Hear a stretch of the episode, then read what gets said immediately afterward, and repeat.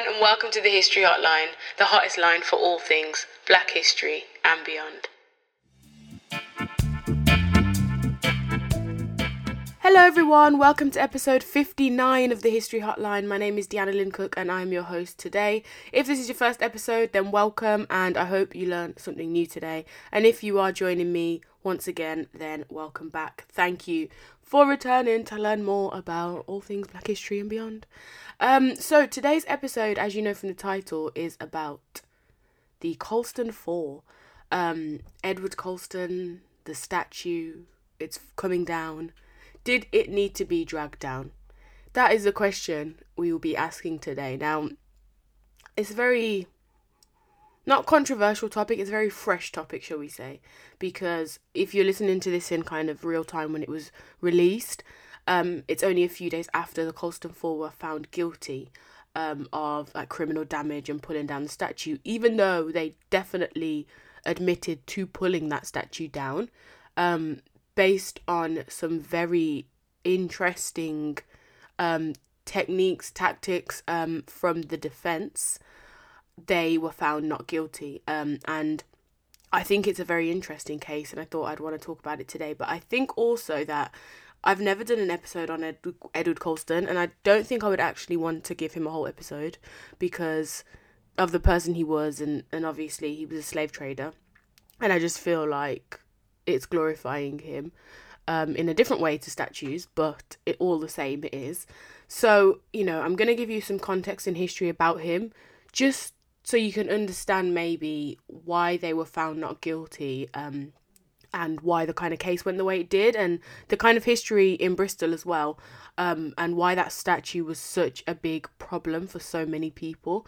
Um, because you know even people that may not have agreed with statues coming down would have potentially argued that that statue needed to be removed maybe not in the way it was taken down but it needed to go. Um, and Bristol had a history of campaigning for that statue to be gone um, so this was kind of the culmination of a lot of things, including the Black Lives Matter movement of summer 2020.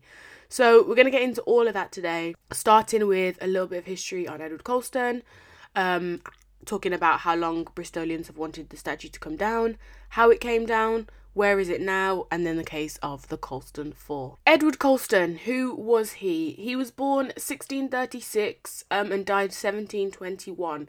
He was an English merchant philanthropist uh, and Tory Member of Parliament who was involved in the Atlantic slave trade. And I've taken that directly from his Wikipedia page. Now, I'm not sure if it said who was involved in the Atlantic slave trade pre 2020. I don't know. Um, but that's what it said when I checked. Um, and it's interesting because a lot of people just wanted Edward Colston as a historical figure to be contextualized in you know, within the context of him being a slave trader. Um, and, you know, now it's taken kind of all this for that to happen because I didn't know who Edward Colston was pre 2020. Um, I'd never heard of him, I can't lie. Um, good or bad things he'd done. However, I knew of places like Colston Hall um, and some of the other kind of schools and things that were named after him, having no understanding of who he was, which I think is, for me personally, the problem when we don't contextualize these historical figures and actually have honest discourse conversations about who they were. Because human beings are human beings, not to um, justify his involvement in slavery, but I think on in kind of any case there are going to be people, historical figures that have problematic sides. Edward Colston is beyond problematic. I'm not even trying to suggest that, but you know, there needs to be more conversation is my point about the good and bad of, of people. People aren't just all good or all bad, you know, they're not just heroes and villains. I think there's a spectrum and people fall kind of someplace on it. Edward Colston is a villain. Sorry. I can't see him as anything else. Um, and I'll get into his life. So he um, followed his father in family business, becoming a sea merchant. Um, we're thinking about the 1600s here, so and the yeah, an early 1700s, um, where trading in all the kind of new European ports, um, whether that be Spain, Portugal, um, was very common. Um, his family traded in wine, fruits, and textiles, and then later people. Um, so by a 1680, he became involved in the slave trade, um, the transatlantic slave trade. This is as a member of the Royal African Company, um, which actually held the monopoly on the English trade in African um, enslaved people. He was actually deputy governor of the Royal African Company from 1689 to 1690. Now that's a very high position. That's that's not just oh I owned um, some enslaved people. This is I was deputy governor of the company that had a monopoly on trading human beings, kidnapping them from their homelands and transporting them halfway across the world. He's deputy governor of this. So this isn't just no small small time situation here. Now, the Royal African Company, for those of you that don't know, was a merchant company set up in 1660 by, as it's called, the Royal, the Royal British Crown, um, the Stuart family at the time, and the City of London merchants um, to trade along the west coast of Africa. Um, it shipped more enslaved African people to the Americas than any other company in the history of the Atlantic slave trade. So not only is um, Edward Colston just involved, he's involved in the biggest slave trading situation setup of all time. He's not small fry, is my point, and I'll stress this a lot.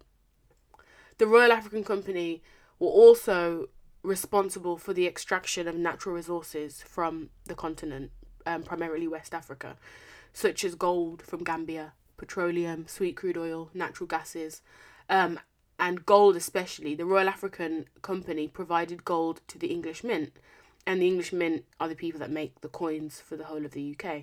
All coins made with this specific gold were designed with a little elephant below the bust of the monarch, whether that be the king or the queen at the time. Um, and this gold also gave the coinage its name, the guinea, um, which was obviously used in the UK, after the region in West Africa where the gold was taken from. So not only were they so brazen in their theft of natural resources, they named it after the region that they'd stolen it from, and they I mean the British Crown, and used it in everyday language. So everyday British people, you know, paying with a guinea or being charged a guinea for something, that was actually a direct reference to the theft and extraction of natural resources in West Africa. And I think this just kind of highlights just how acceptable this would have been. Um, because a lot of people have spoken about, you know, within the context of the time, what Edward Colston was doing wasn't it wasn't seen as a bad thing. Essentially, it was what not everybody was doing, but it was what a lot of people were doing. And if you've got the British Crown with their hand in the extraction of of gold and natural resources as well as people, you know, how can you um, then turn to Edward Colston as if he should be have been on a higher moral compass um, when the British Crown itself are invested in these activities, not to justify anyone's behaviour at all, um, more to contextualise it and give you kind of context of what was happening at the time. Anyway, back to Edward Colston. So, as I mentioned, 1680, he becomes a member. The Royal African Company rises up to deputy, um, and you know during Colston's involvement with the Royal African Company from 1680 to 1692, it's estimated that the company transported over 84,000 African men, women, and children to the Caribbean and the rest of the Americas, um, of whom as many as 19,000 may have died on the journey.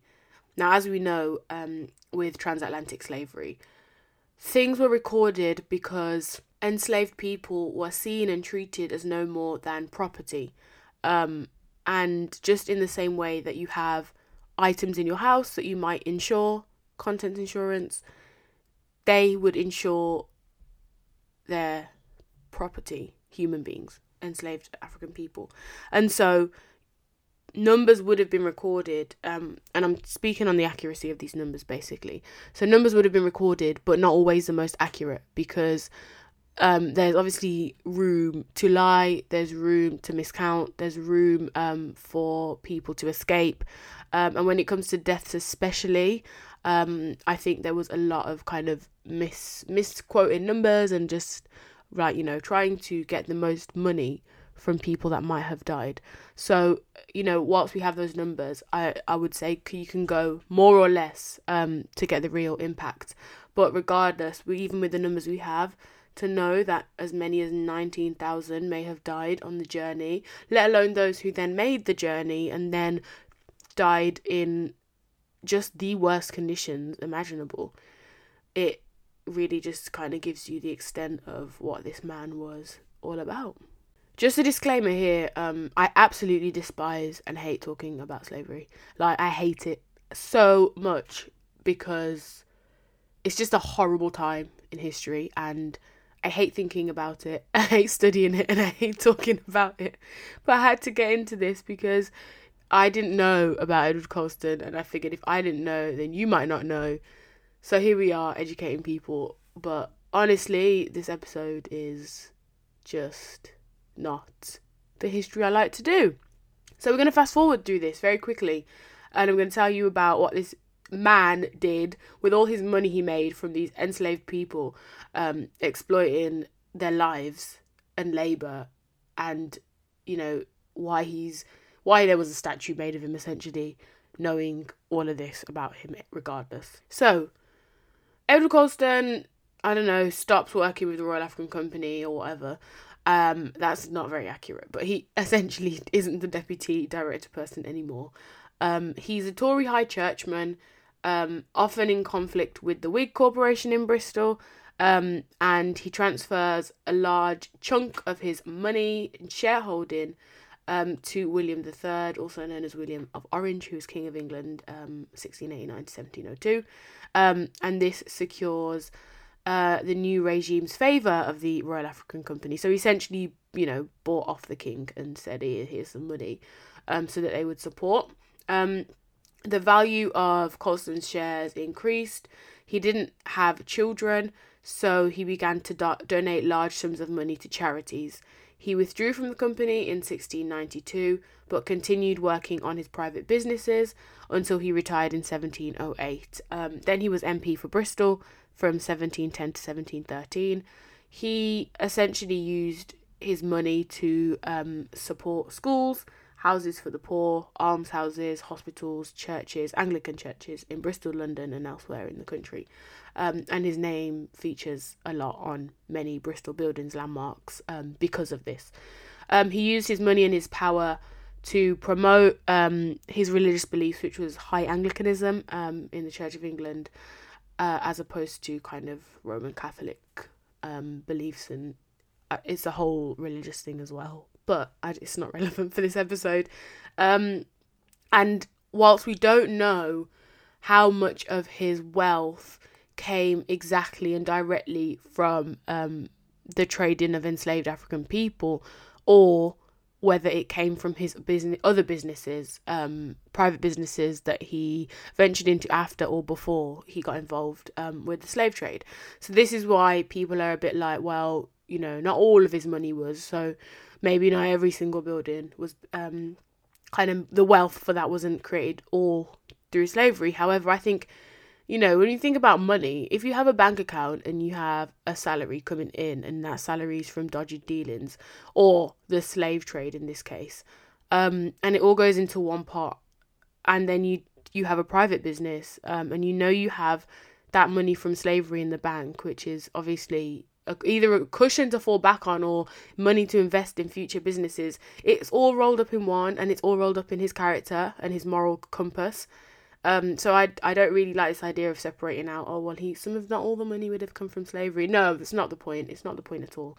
Um, and so, yeah, um, it's estimated uh, that he spent the equivalent of 5.5 million in 2020 money um, on kind of Bristol and charitable institutions.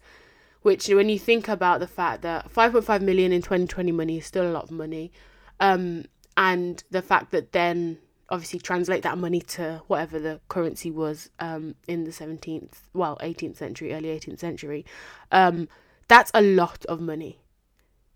And that is the kind of wealth he was getting from the work he was doing. Um, so when you think about it, all that wealth that African people were not compensated for, um, they were used, they were exploited, they were abused, and this is a kind of consequence of this. This is their money. It's their, you know, the uh, fruit of their labor. He did nothing for it. Um, the Colston Society, this operated for 275 years, commemorating Colston. Um, in its kind of latter years as a charity, it decided to actually disband in 2020. Um, but this is kind of the legacy of this man. Um, and I think this is enough on him, but we will think about now the statue.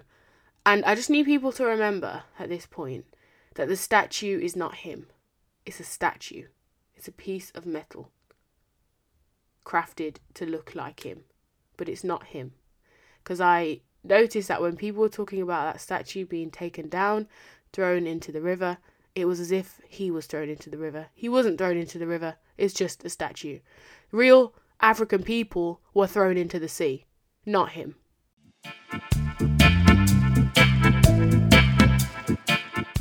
And now for our second section. Um, how long have Bristolians wanted that statue to come down? Now, the statue was originally erected in 1895, which is 174 years after Colston's death. Um, and for context, around 30 years um, after the end of slavery um, in the kind of British colonies, um, and around 90 years after the end of the actual slave trade. So, the first thing to be abolished was a trade um, of enslaved people, well, of people to then make them enslaved. Um, and then in around 1830s um, was the end of slavery um, within the colonies. There was a six year, seven year period of apprenticeship in most of the islands, most of the Caribbean islands. Um, and so that's why I don't give it a specific date within the region of eight, the 1830s. Um, so it was in this time where, well, 30 years later, that this statue was erected. Now, in Britain, um, if you've ever studied slavery at school, you probably studied abolition, um, and people like Wil- Wilberforce, William Wilberforce, have come up a lot. Um, and their kind of abolition movement really started obviously well before um, the end of the slave trade. So, this feeling and the sentiment of abolition and slavery now being seen as a moral wrong would have been in public consciousness from the start of the 1800s. 90 years later, this statue appears. So it's not like this statue was erected during a time where slavery, even within society, was more acceptable. It's even less acceptable at this point. Um, you know, as we think about the way we feel about certain topics, whatever they might be, um, in in society, you know, stigmas get removed and we start having conversations about things and as time goes on things become more or less acceptable. It was the same with slavery. And the fact that this statue goes up in 1895 to me is quite shocking because of the context of the time and the fact that slavery has been abolished um, at this point. So it is seen it was seen as a moral wrong and that's the narrative that's pushed and the agenda that's pushed when you learn about slavery in school is that people finally started to see as a moral wrong. The church and kind of bodies like that fought and abolitionist movements were started up in order to kind of you know yeah fix that moral wrong.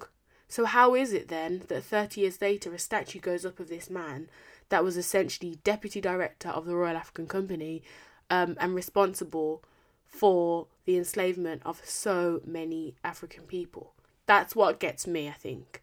And I don't know too much about the erection and why it was um, needed at that point. Um, all I know is that it was designed by a man called John Cassidy, the statue that is, and put up in the centre of Bristol to commemorate his philanthropy um, his slave trading activities were apparently uncovered later.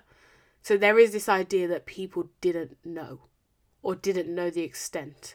Um, and it wasn't um, until 1920 a man called H.J. Wilkins wrote a biography of his life and uncovered these slave trading activities. Um, and then since the 1990s, there's been calls for this statue to be marked with a plaque stating he was a slave trader or to be taken down um, because that original plaque that was on the plinth next to his statue celebrated him as, and I quote, one of the most virtuous and wise sons of Bristol. Um, so it wasn't, you know, until 1920 that it's believed that we, as society, really know about Edward Colston's activities um, as a slave trader.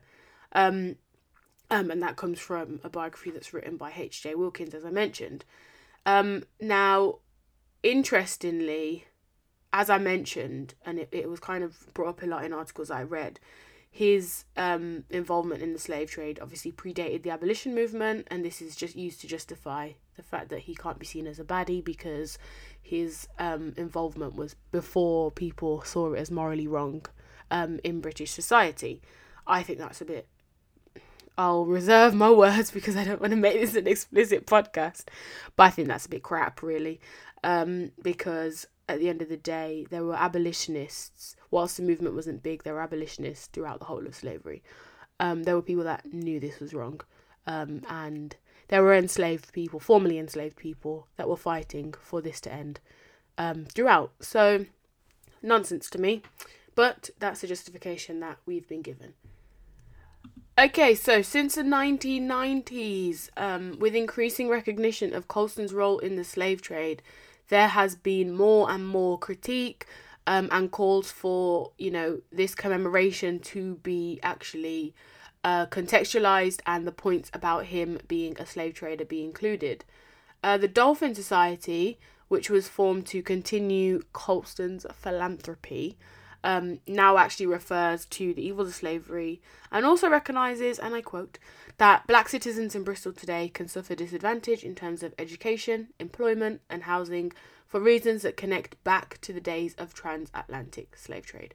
I find that very interesting because not many people are able to link the two.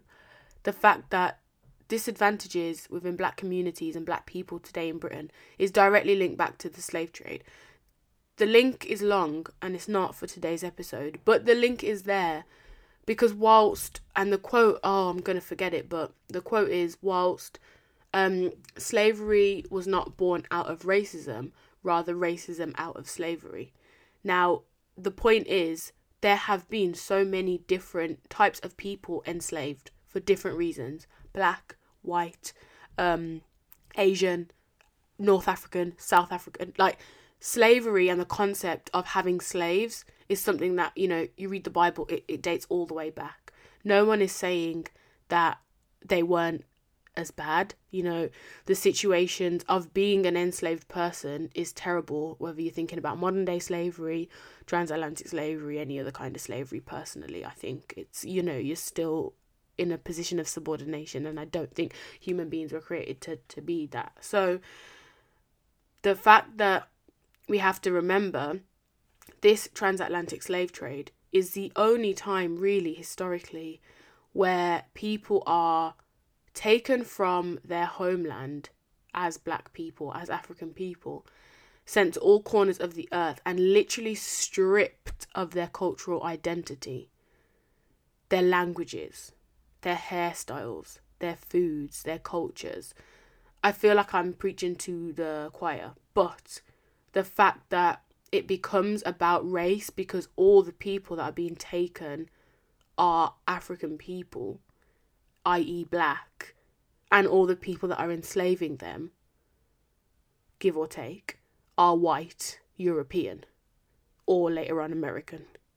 Um, of course, there were black people that were enslaved. We know this. I, I don't need to hear that. Someone always says it when you talk about slavery. It's not very, it's not relevant to me because the numbers are so small. But it's also not relevant because there was still a racial element to it. As I said, um, slavery wasn't born out of racism. It wasn't a thing of like, we're to take these black people because they're black. It was, we're to take these people because we want free labour. And then the racial implications came later down the line, um, whereby you are literally taking people and their culture, putting them into these new lands. And then you have created a society, a two tiered, two layered society where black people are at the bottom of it and white people are at the top. It created a racial divide in so many different societies American society, in the Caribbean, in British society as well, to a lesser extent. Um, and that has created a rate the precedence for the way that certain races of people and classes of people have been treated today. And I'm happy that that link is made um, by the Dolphin Society in this statement, um, linking transatlantic slave trade to the disadvantages of Bristolians, black Bristolians today in the modern day. Um, it's a link that needs to be made and understood more freely, because then people, I feel like I won't hear people go, "Oh, yeah, can't you forget about slavery? It was so long ago." No, you can't because the implications and the consequences of it are still seen today. Anyway, that was that was a lot. This is why I don't like talking about slavery. It gets me really mad, and I'm really holding back. But I'm trying. We're gonna get back onto this statue and why why it was there and what the 90s were all about. So 1998 there's an article in the Times, and I can't get the article. I couldn't access it. I couldn't like find it um, when I was doing research for this episode. But the headline um, was "Graffiti Attack Revives Bristol Slavery Route." Um, 29th of Jan 1998, written by Emma Wilkins, and the article I'm assuming, um, just based on the kind of context in which it was spoken about, is talking about the fact that um, there's a graffiti attack on Colston statue, I believe. Um, and it is kind of bringing up the conversation, the row about uh, Bristol and the kind of links to slavery um, and potentially Colston.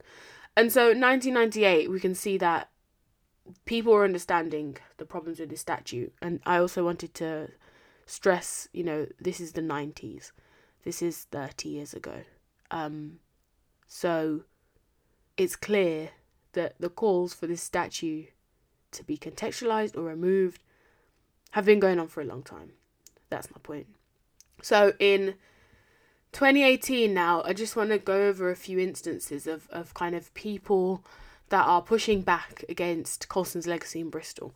Um, because it, it was it's been a long battle I think um, for a lot of people there to just no longer have to see that statue. So in 2018, Lord Mayor of Bristol, um, a lady at the time called Cleo Lake, um, she's a councillor for the Green Party, and Lord Mayor is not the same as mayor.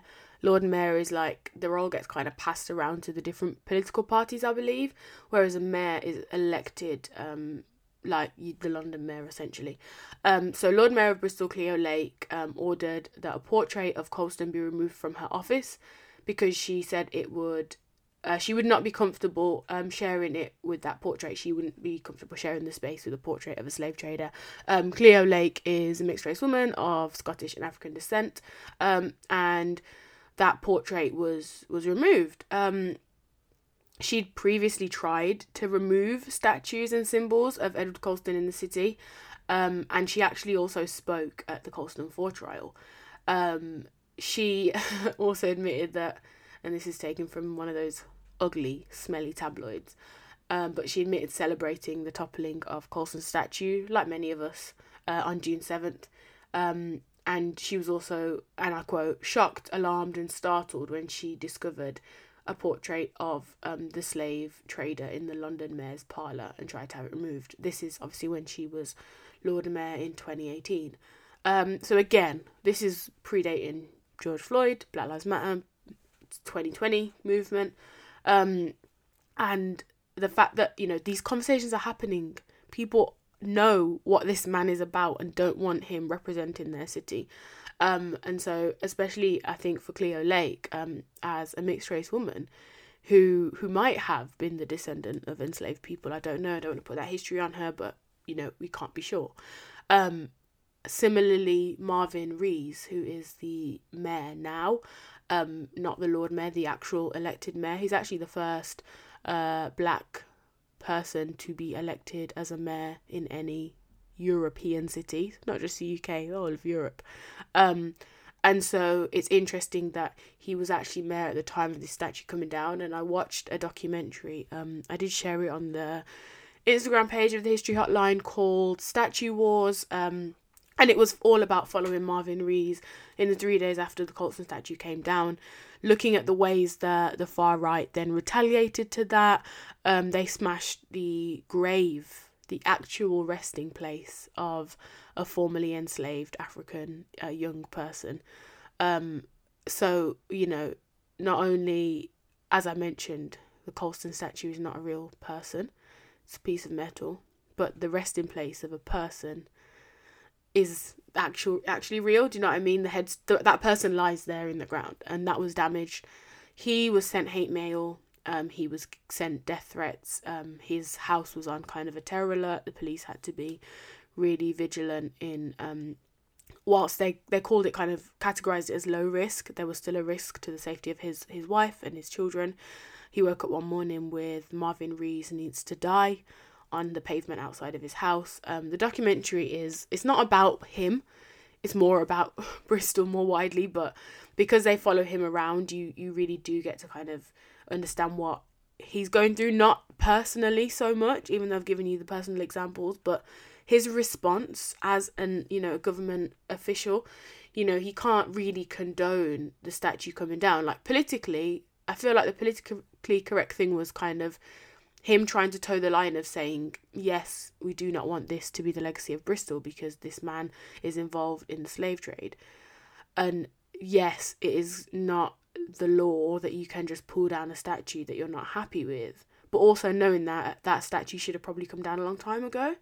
Um, so it was kind of a hard line for him. Um, he faced criticism on, on all sides um, from other councillors that were saying he wasn't doing enough. Um, and then a lot of white Bristolians um, that were not about the quote unquote wokeness that felt like you know that statue should never have come down and he should have done more to not necessarily protect it but condemn them after.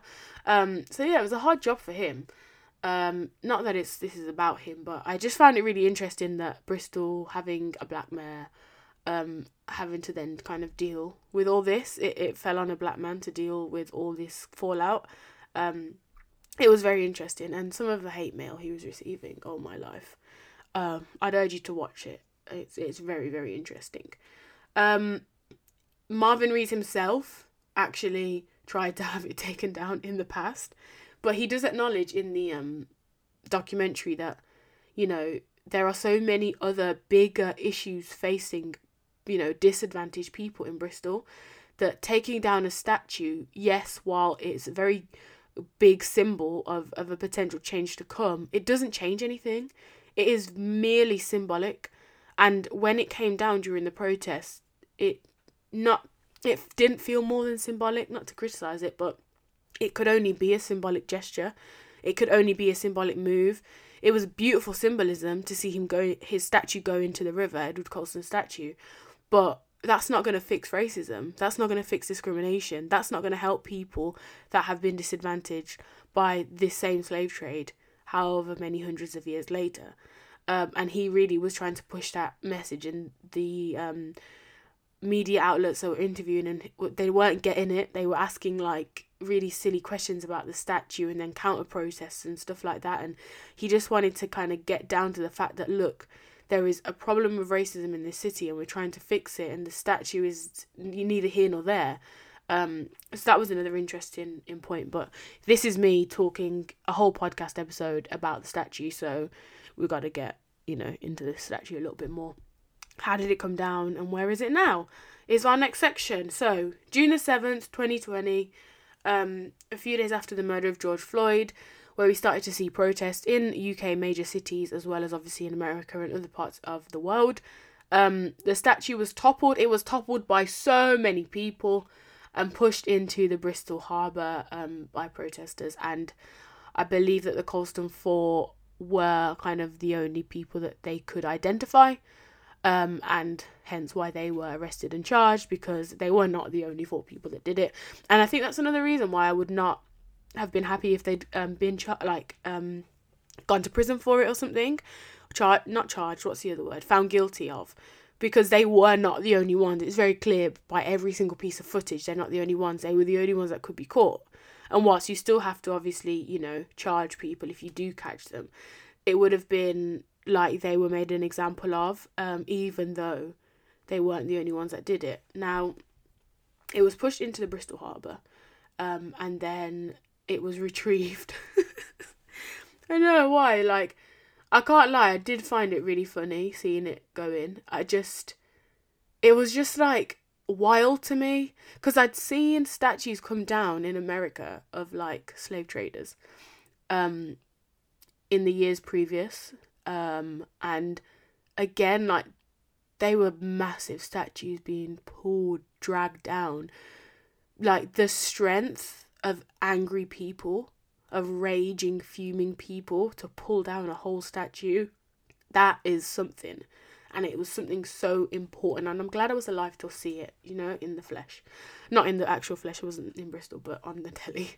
Um, anyway, the Merchant Venturers um, Society, who kind of formed um, from when Colston was around, um, said it had been inappropriate um, for them to have become involved in the rewording of the plaque, which was another thing that was happening in 2018, um, and so that the removal of this statue was right for Bristol. I'm not sure if they agreed the way it was done, but they did believe that it was right for it to be removed. And this is a um, society that Colston was kind of involved part of. So very interesting for them to kind of come out and say that. But from the 4th of June 2021, so last year, a statue was put on display in its damaged condition, it had red graffiti on the hands, and I hope that symbolised blood on the hands. The English lit student in me was looking for the metaphors and the symbolism. There was graffiti all over him. I think it said Black Lives Matter on it as well. Um, and it was interesting. The documentary actually went to the statue um, and the people that were restoring it, and they weren't restoring it to its original form. They were restoring it to the form of its um, damage. They were ref- kind of restoring the paintwork on it so that that red paint that's on his hands and on his face will stay there because they were saying that because it obviously was in the harbour for so long, the paint started to chip off. Um, and they wanted to make sure that that moment in 2020 was remembered, and people were still kind of saying when it had gone into the river and then it was sorry into the harbour and then taken out that it should go back up or something or it should go up in a museum and it didn't go up in a museum it was down it was lying down when it was uh, displayed um, in bristol's m shed museum um, they had a temporary display. I think it ended um, at the end of 2021, um, and they didn't make it into like a big exhibition. It was kind of just there. They said it was a temporary display um, and it's the start of a conversation, not a complete exhibition, which I thought was quite good. I don't think it needs the power of a whole exhibition. We eh, Bristolians anyway have seen it. They've seen it for the whole life because it's been up there since 1895 and there's no one still around from 1895. Um, so yeah, the fact that it's kind of in a museum lying down with all this graffiti on it to remember this historical moment and not the historical moment of him being a glorified philanthropist, I think is very important. Um, so that's how it came down. The Colston Four, Jake Skuse, Rhian Graham, Mila Ponsford, and Sage Willoughby were the ones arrested and charged. Um, obviously, not the only ones that did it. Um, they played apparently key roles in the tearing down of the statue um, and dragging it into the Bristol Harbour, harbour and throwing it into River Avon. I didn't know it was River Avon. You learn something new every day. Um, and this um, obviously, you know, started up conversations again about Britain's imperial past. We were talking about um, Churchill. People were even talking about Gandhi, whether we should have statues of them. Um, Admiral Nelson, and all these other people, you know, do we need to contextualize their lives and talk about the negative, racist, um, imperialistic things that they said and did, as well as um, the quote unquote good things they did. So it was very interesting um, that this statue coming down was able to kind of trigger these conversations, and I think that was probably one of the most important things um, from what happened, you know, on June the 7th. Um, the trial itself, the trial of the Colston Four, was only last week, um, and I just found the strategy of the defense so interesting because in my mind I was like when these people had been charged I was like there's absolutely no way. If they're caught on camera pulling the statue down they cannot be charged with pulling the statue down. But like it's I don't see why I don't this is a big opinion. I don't see why they would go to prison for that because I just feel like, personally anyway, prison should be for people that we can't have in society because they're too dangerous. Um, I have other views about prison that I'm not going to share on this podcast episode today. But for you know, for what we have now, I just feel like those people are not a threat to society. They're not, you know, a danger to the public or themselves. So just putting them in prison is a waste of taxpayers' money in the bare minimum form. Um, so I'm happy, obviously, they were found not guilty, um, jubilant even. Um, but this is the kind of strategy that the defence used. So the um, Colston Four, as they were named, through their own legal arguments and their eloquence as young defendants, to be honest, placed history at the centre of the trial. Um, witnesses that were called on were um, a charity worker, Lloyd Russell, 65 years old. His family arrived in Bristol from Jamaica in the 50s. He compared living um, in the diversity of St. Paul's, a place in Bristol, to the Bronx um, in New York. And he talked about the fact that he'd gone to a mostly white grammar school. He'd first faced racism at the age of 11 at a time he just didn't want to be at school. Um, there was vigilante groups throwing things through his window um, in his family home. His father was a proud black man, as he described, um, and you know took his mom to a place called Broadmead, and people spat in her face, and you know this was him talking about the realities of living in Bristol in the 50s as a black boy with black parents and a black family. Um, and that that's the kind of evidence that they used. David Olusoga, historian, um, he actually brought the evidence that I gave you at the start um, about Colston, about his fortunes that he made as a um, shareholder in the Royal African Company, um, and as a slave trader, kidnapping and enslaving around 85,000 Africans, including 12,000 children. He brought all this as historical evidence.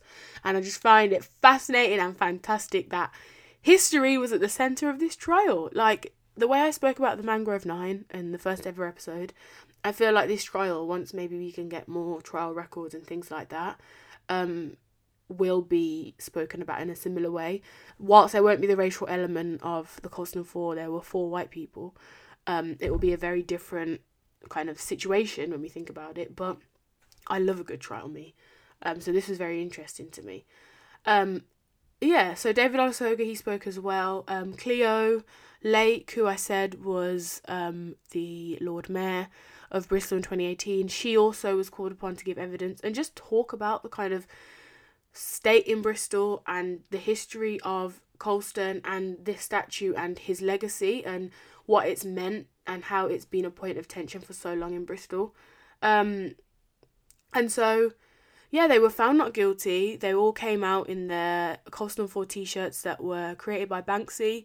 Um, and he only did, I think, a limited edition, limited amount of them, and gave them to like small businesses, um, record shops and stuff in Bristol to sell. You couldn't get them online. You had to literally listen to this, like I think it's um, Ujima Radio, um, on it was like a Saturday morning, and they would tell you where that T-shirt was going to be sold that day, and it was sold in like five shops across Bristol, and it was first come first serve, one per person, um, to support their case essentially. Big up Banksy for doing all of that, and they came out in those T-shirts jubilant because they'd won the case, and a lot of people um, on the other side of the political spectrum who were in disbelief, and the precedence that this will set, and it is going to set a massive precedence I don't know how many other statues are just gonna be felled and come down um, and be dragged into rivers. And I'm not saying it should happen. I wish that um, the conversation would move beyond statues um, to actual actually fighting discrimination and improving the situation for some disadvantaged groups, marginalized groups within society, especially black people. Um, you know, in this context, um, statues are a big part of how we understand history, but they're not the only way. Um, and I think we could have all the statues of all the kind of evil people in the world up, but if we understood them to be um, evil people and we had that history um, and knew that, then I think there would be less of a problem. But the issue that most people have, and rightly so, is glorifying these historical figures in um, a false light that is not really justifiable is problematic. Um, and that is going to be all for me um, on this episode. I just want to leave you with the point that that statue of Edward Colston um, was pulled down, and across its 17th century robes is scrawled BLM, Black Lives Matter. And let's be honest, Black lives did not matter to this slave trader in the 18th century or the 17th century, but they had to matter to him and his statue as he ended up in the river in 2020. Thank you so much for listening. I hope you have a wonderful week. Goodbye.